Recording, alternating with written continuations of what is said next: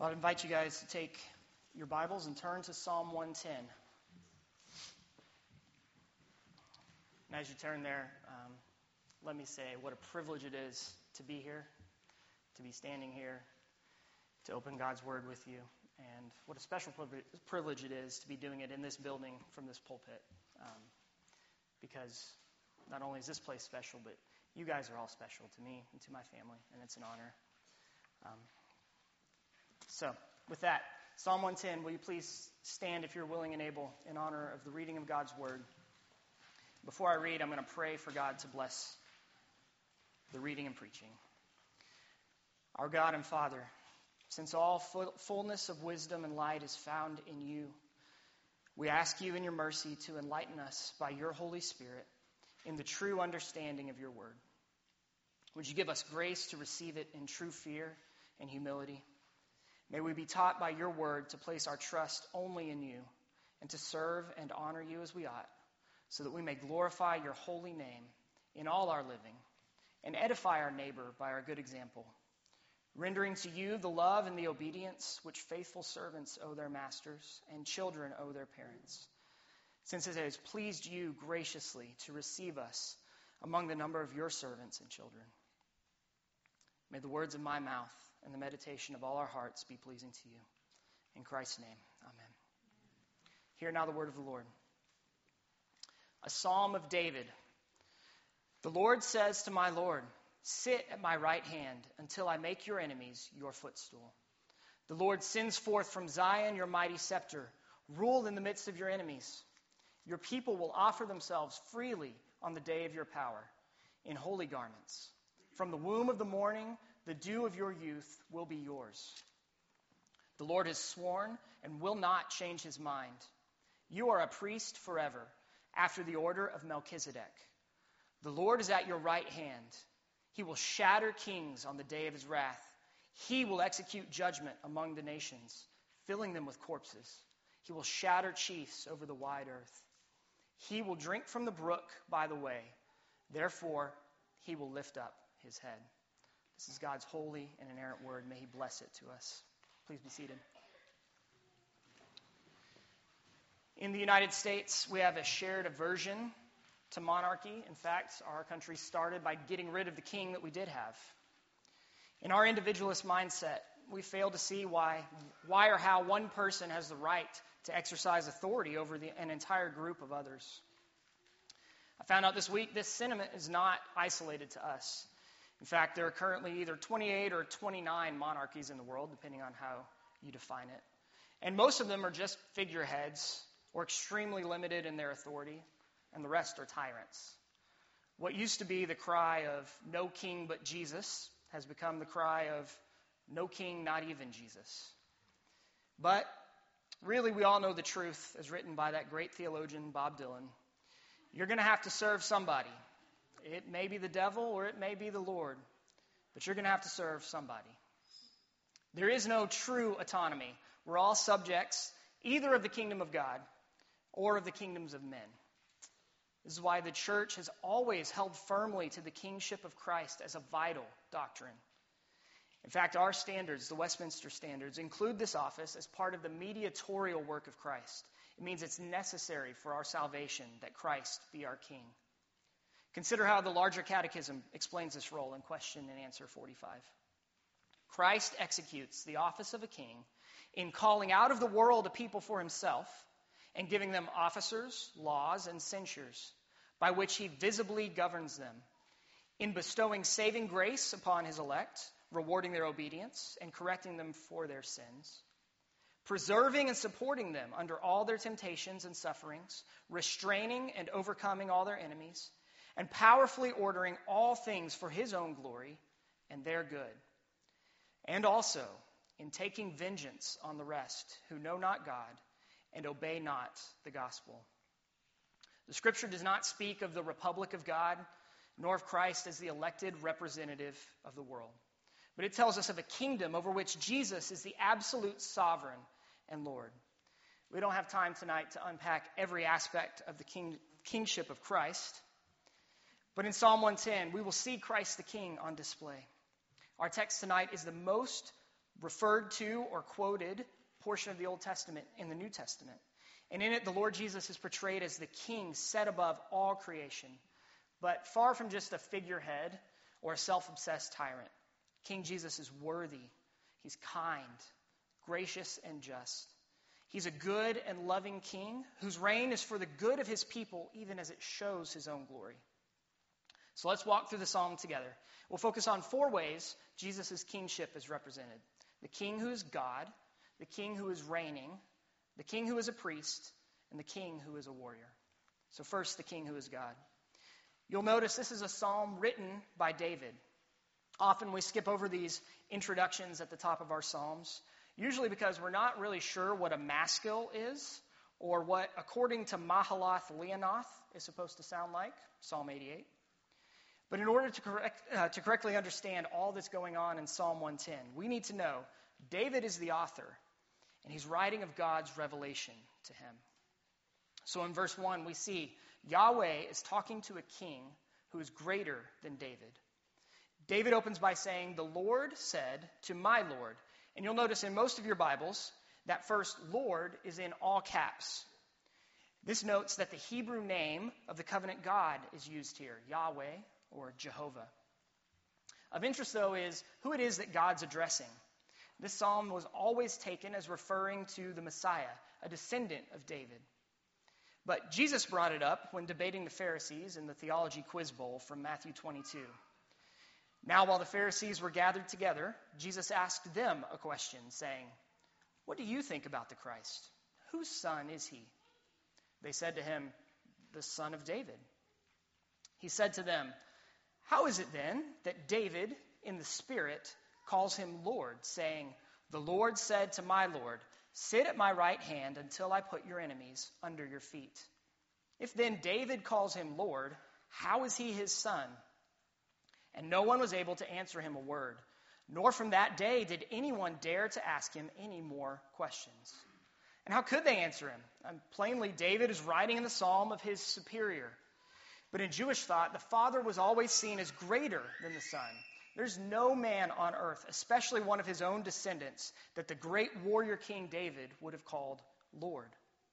The king in view here is no mere man, but he must be greater than man. This is no less than a statement of the deity of the Messiah. Even further, the king sits on God's throne at God's right hand. This seat of honor communicates equality in dignity and in authority. What man can claim equality with God? What king in history has been granted authority not only over a kingdom or a people, but above all creation, even the angels? To claim this throne for oneself would be blasphemy for anyone except God, which is why Yahweh himself extends to Messiah the invitation to sit next to him in power and glory. This king's authority is over more than a single people or geographical area or a point in time in history. In fact, it's higher than any other man or even the angels. Listen to the writer of Hebrews. And to which of the angels has he ever said, Sit at my right hand until I make your enemies a footstool for your feet? No other being in history can claim the authority of this king in Psalm 110. What's more, this king is co reigning with Yahweh. The king's holding the scepter, but it's the Lord who extends it out from Zion. David conquered the surrounding nations, and he handed his son Solomon a kingdom glorious enough that foreign leaders came to marvel at it. But neither of them has this close communion where they hold the scepter and the Lord's the one that sends it out. The Messiah is so closely identified here with Yahweh that the kingship of one is attributed to the other. While in history God had ruled Israel through his anointed king, here we see the covenant Lord ruling his people as the great king. The Messiah and the God of Israel are one. This king is Jesus, which of course must be the case. Only in the person of Jesus Christ, fully God and fully man, can the Son of David be David's Lord. Only the Word of God incarnate can answer the call to sit on the same level as Yahweh. Only Jesus is so united with the Father that he can rule with him in righteousness perfectly. Only Jesus has been exalted in his resurrection, and ascended to the right hand of God the Father Almighty. Consider what we heard from the Apostle Peter in Acts 2. This Jesus God raised up, and of that we all are witnesses. Being therefore exalted at the right hand of God, and having received from the Father the promise of the Holy Spirit, he has poured out this that you yourselves are seeing and hearing. For David did not ascend into the heavens, but he himself says, The Lord said to my Lord, Sit at my right hand until I make your enemies your footstool. Let all the house of Israel, therefore, know for certain that God has made him both Lord and Christ, this Jesus whom you crucified. Jesus did all this. He is all of this for us and for our salvation. Peter's audience rightly understood the gravity of what they had heard. They knew the end of the psalm, and they asked, What then shall we do? What hope is there for those who oppose this king, who is God himself? And that same question should ring in our hearts. If this king is both the son of David and the son of God, what shall we do? And the answer comes repent and be baptized. For the promise is for you and for your children and for all who are far off, as many as the Lord shall call. How many times do we submit ourselves to lesser kings, to lesser glories? Our attention is drawn away from the God man seated above the angels by temporary comfort, by temporary power, by temporary riches. Do you, like me, long for security in a world that's constantly shifting? We look for it in the approval we get from that perfect picture we post on Instagram in a raise or a title change at work, in a grade at school or a friendship, a perfect marriage, in seeing what our kids achieve, in our dream house, in anything and everything that promises fulfillment. But it only leaves us wanting the next thing, or else, once we get it, we devote all our energy guarding and protecting it. And in the end, none of it lasts. Our only sure hope is that our King is God, firmly fixed in heaven. But I think sometimes we misunderstand exactly what this kingship of Christ looks like. So now let's look to the king who is reigning. We often talk about the already and the not yet aspects of Christ's reign. And in verses 1 through 3, we have a picture of the alreadiness of Christ's kingship. We're not waiting for Jesus' return for him to become king. After his resurrection, Jesus himself claims all authority has been granted to him. In fact, we've seen this in our study of Ephesians 1. Christ has been made the head of all things. This is the testimony of Peter we heard from Acts 2. But while Jesus, as God, is sovereign over all human affairs, over the entire physical universe, even the spiritual realm, the kingdom in view here in the psalm is especially focused on the church as it grows and extends throughout the earth, and as Jesus leads his people in conquest across the world. The reign in this psalm, though, is spiritual. Messiah rules from God's right hand. Jesus doesn't reign from Washington, D.C., London, Beijing, or even Jerusalem, but he reigns from heaven above. Earthly kingdoms are often structured around a shared ethnicity, or a shared geography, or a shared economy, or a shared history. But while it's true that Messiah's rule goes out from Zion the emphasis here is that this is the origin, it's not the capital of the kingdom.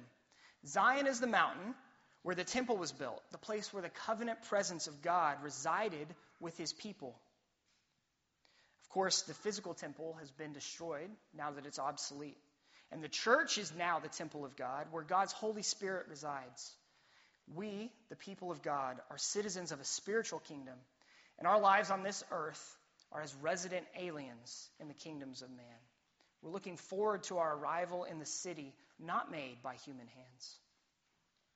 And this aligns perfectly with Jesus' own words and actions.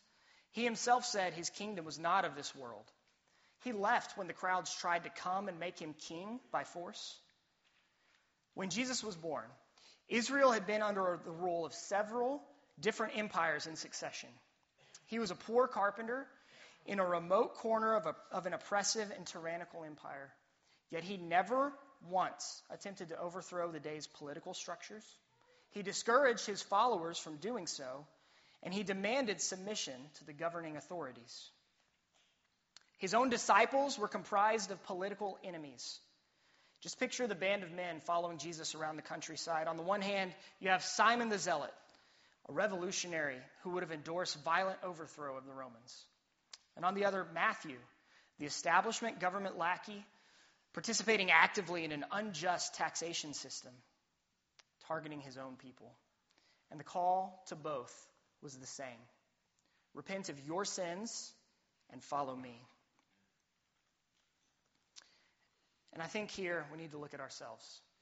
In a volatile political environment such as ours, we're pulled into tribalism along ideological lines.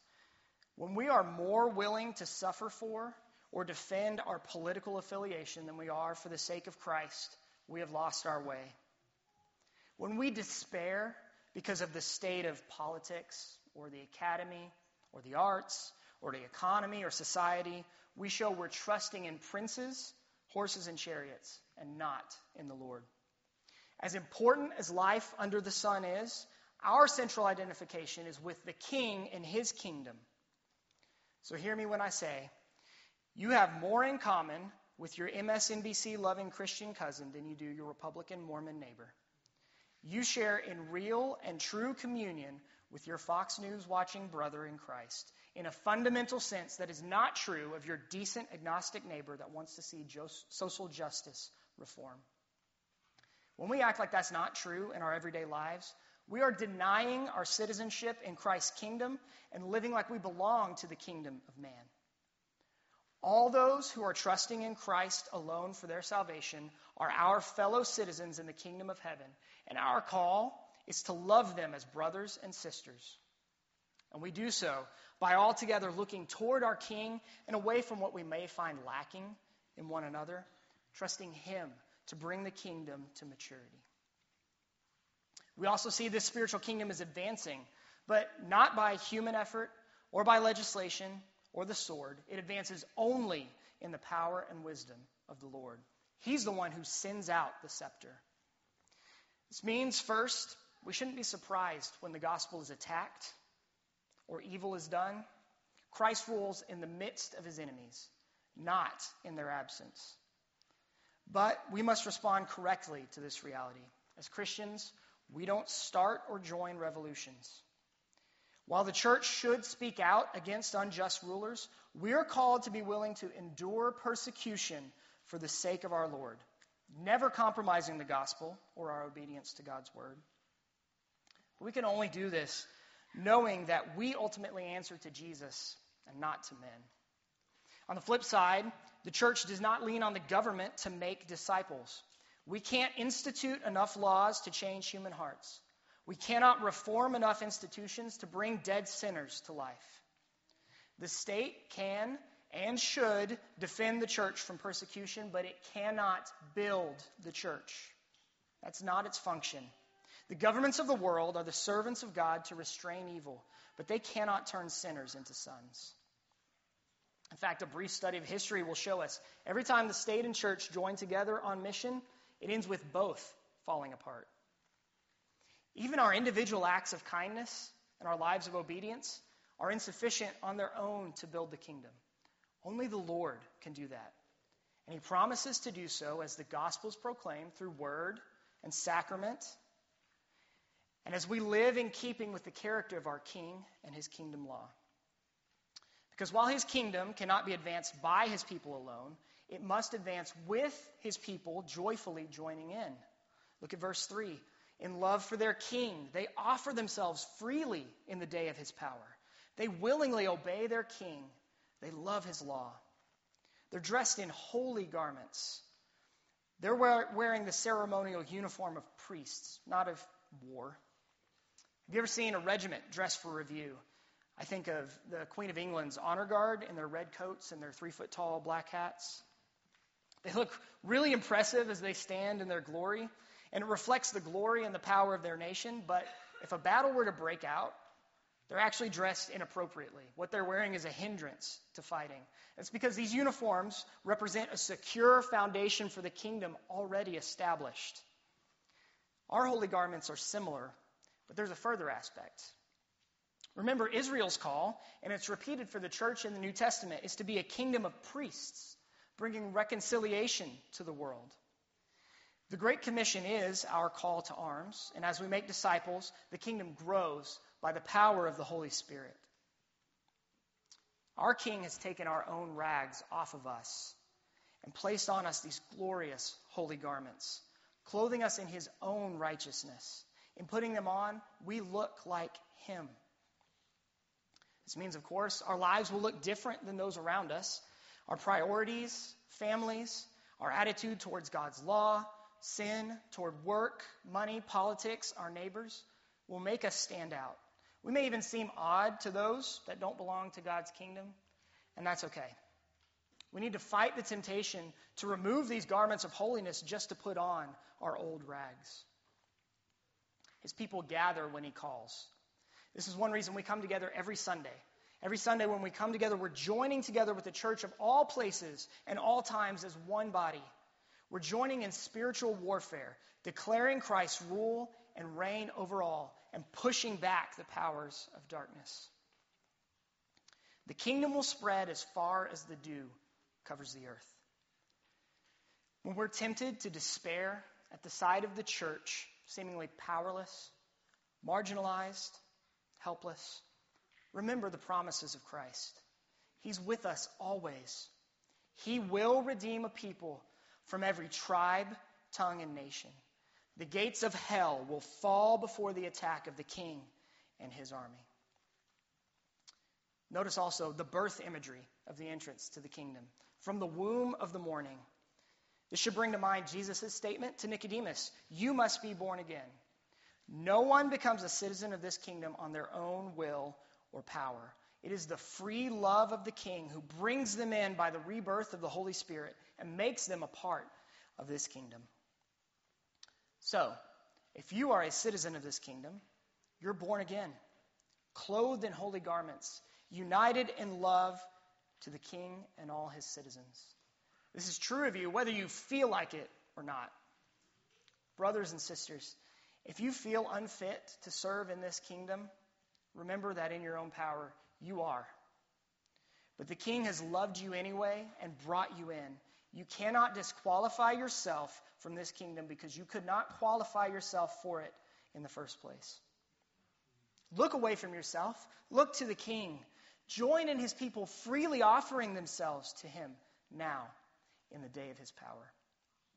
If you've not entered into this kingdom, if you're trusting your own power, possessions, position, or anything else, today is the day of salvation. Repent, believe in Jesus, receive the robe of his righteousness and an inheritance in an everlasting kingdom. Next, we see the king who is a priest in verse 4. And Chris preached about this last week, talking about Christ's unique priesthood, so we won't spend much time here. But we do need to make a couple of observations because in the, it's, it's kind of weird. In the middle of this song about a king, we have a declaration about a priest. Yahweh makes a second promise, and this one he underlines it will not be revoked. The king is a priest forever. Never in Israel's history was the king a priest. In, in fact, kings who took it upon themselves to perform priestly duties were chastised and punished. The first king of Israel, Saul, lost his throne in part because he disobeyed the command and made a sacrifice. God would not permit great King David even to build the temple, much less serve as a priest there. So this makes Jesus a king unlike any other, and it should change how we see his rule. He rules not for his own glory and benefit alone, but for the good of all his people. His intercession as our priest is effective because he himself is perfect, and because his self sacrifice is perfect, and because he has defeated his enemies, and none can stand against him. Often we think of Christ's victory beginning when he walked out of the grave. We think of his rule beginning when he, at his ascension, when he ascended to, to God's right hand. And in a certain theological sense, that's correct. But there's something remarkable about Christ's crucifixion.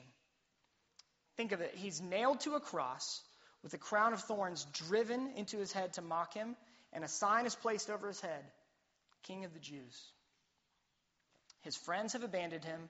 The crowd shouting his praise only days earlier have dispersed, and mocking scorners are all that remain to observe his final hours. He's punished as a criminal, beaten, nailed to a tree, put to open shame, and run through with a spear after he dies. This, this is supposed to be the warrior king who puts his enemies to flight. But do you remember what we heard in our assurance of pardon? He disarmed the rulers and authorities and put them to open shame by triumphing over them in him. Calvin, in his commentary on this passage, says, For although in the cross there is nothing but curse, it was nevertheless swallowed up by the power of God. There is no tribunal so magnificent, no throne so stately, no show of triumph so distinguished, no chariot so elevated as the gibbet on which Christ has subdued death and the devil, the prince of death. Nay, more, has utterly trodden them under his feet. This is no mere execution, it's a coronation. The Son of God himself succumbs to death in order that he may defeat Satan, sin, and death for us. Jesus is obedient to the point of death on a cross. Therefore, God exalts him and gives him the name above all other names. The crucifixion is not the low point of Jesus' ministry, it's the central and defining point. When Jesus lifts up his head and shouts, It is finished, he's not admitting defeat, he's claiming the victory. And this is only true because he is the priest king, giving himself as sacrifice for his people. This is good news for us as we move to the final section of this psalm, because without this sacrifice, we fall under the category of his enemies. Kings lead in conquest, they execute justice, and if Jesus were only a king, that's bad news for us. We would deserve the wrath described here. But because he's also our priest, he took that wrath on himself, and instead he gives us the riches of his kingdom. In the day of his power, he conquers his enemies by subduing them, reconciling them to himself, and making them citizens and fellow heirs. But there is another day to consider the day of wrath and the king who is a warrior in verses 5 through 7. The picture in these closing verses is one that may be hard to swallow for us. This is a picture of the already and the not yet. This pursuit has begun with his total and sure victory in his cross, resurrection, and ascension. But it won't be brought to completion until Jesus returns again to judge the living and the dead, fully displaying his power even over death in the resurrection of all mankind.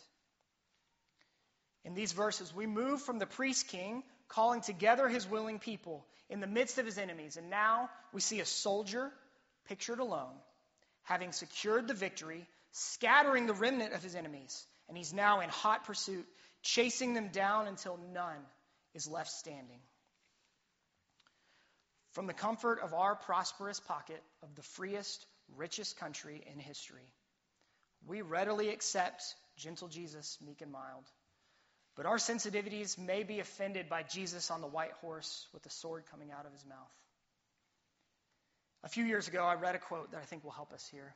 It was written by Miroslav, Miroslav Volf, a professor at Yale Divinity School, who's originally from Croatia, and he writes this about the judgment of God. He says, My thesis will be unpopular with many Christians, especially theologians in the West. I suggest imagining you're delivering a lecture in a war zone. Among your listeners are people whose cities and villages have been first plundered, then burned and leveled to the ground whose daughters and sisters have been raped, whose fathers and brothers have had their throats slit. You give them this thesis. We should not retaliate since God is perfect, non coercive love. Soon you would discover that it takes the quiet of a suburban home for the birth of the thesis that human nonviolence corresponds to God's refusal to judge. In a scorched land soaked in the blood of the innocent, that thesis will invariably die. A God without judgment is a God without love. And in the real world, broken by sin, a God without judgment is, not, is a God not worthy of worship. Victims of genocide, oppression, or violence know this. The persecuted church around the world knows this. If you have experienced or witnessed true injustice, you know this. When you see or you experience unjust suffering, and you burn with anger and you cry in despair for answers to see things made right, the priest king is your only hope. Because as our priest, Jesus also suffered injustice. The one true innocent, he was betrayed, beaten, and killed. Even more, he took the full brunt of the wrath of God. Come to him, tell him of your pain, your anger, and hear his answer I know. We do not have an unsympathetic high priest, but one that suffered in every way that we do, and much more. He gives us psalms of lament so that we can bring these burdens and lay them before him. But he also gives us imprecatory psalms because as king, he will leave no stone unturned in his pursuit of justice. Every wrong will be made right, every evil deed will have its due punishment meted out. Sin and unrighteousness will be completely eradicated from the world, and shalom will be restored to God's creation. This is not accomplished by the church. Those joyous people in holy garments, they're not in this picture. Verses 5 through 7 portray the warrior in all his might as he catches every enemy, wins the territory, and drinks from the very streams of those he has conquered. I'll admit this may seem terrifying. And if we're not among those who have freely given themselves in the day of Messiah's power, it ought to be. It is a terrible thing to fall into the hands of the living God. But for us, for God's people clothed in his righteousness, we have nothing to fear. In fact, we look forward to the day of judgment because for us, justice has been served. Our high priest took it for us and intercedes perfectly for us. Our King works all things for the good of those who love him. And when he executes justice, it is for his glory and for our benefit. He avenges the injustice done to his people. He sees and will not forget. No one is immune. No worldly power, authority, or money is enough to save from his judgment. He strikes down kings and chiefs alike. You've got to serve somebody. And if you don't serve King Jesus, you're choosing slavery to a master that will be destroyed by the rightful king. It will only end in misery. Then, at the end, after every last bit of darkness is snuffed out by the light of the world, he delivers the kingdom to his Father and dwells in peace with his people forever. This, this is our glorious hope. So, as we close, I'd like to think for a minute about Christ our King and how this relates to Advent.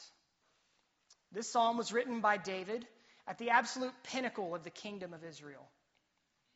But within a couple hundred years, the kingdom would fall apart and go into exile. The people would wait for Messiah to return or to come to exercise this glorious conquest to restore the kingdom. Israel sang this song for 1,000 years and nothing. God was still in heaven, but his people were captives in their own land. And can you imagine when Jesus comes and he goes to worship and he sings this psalm?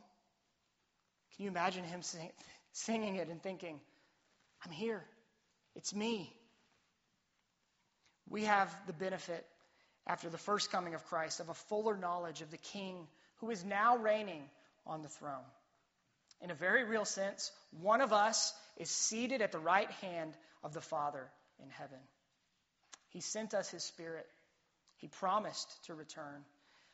But we, even more than Israel after the exile, are pilgrims where we live. We've now waited nearly 2,000 years to behold our King. Sometimes it's hard to believe in his victory. Sin and death have been overcome, yet our loved ones die. We battle sin and temptation. We suffer sickness. Injustice prevails. The wicked prosper. Between the already and the not yet, we wait. But let us, like faithful Simeon, not give up hope.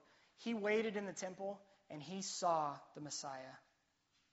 We have the promise Christ has died, Christ is risen, Christ will come again. We will see him. So let us then say, Amen. Come, Lord Jesus. We pray with me?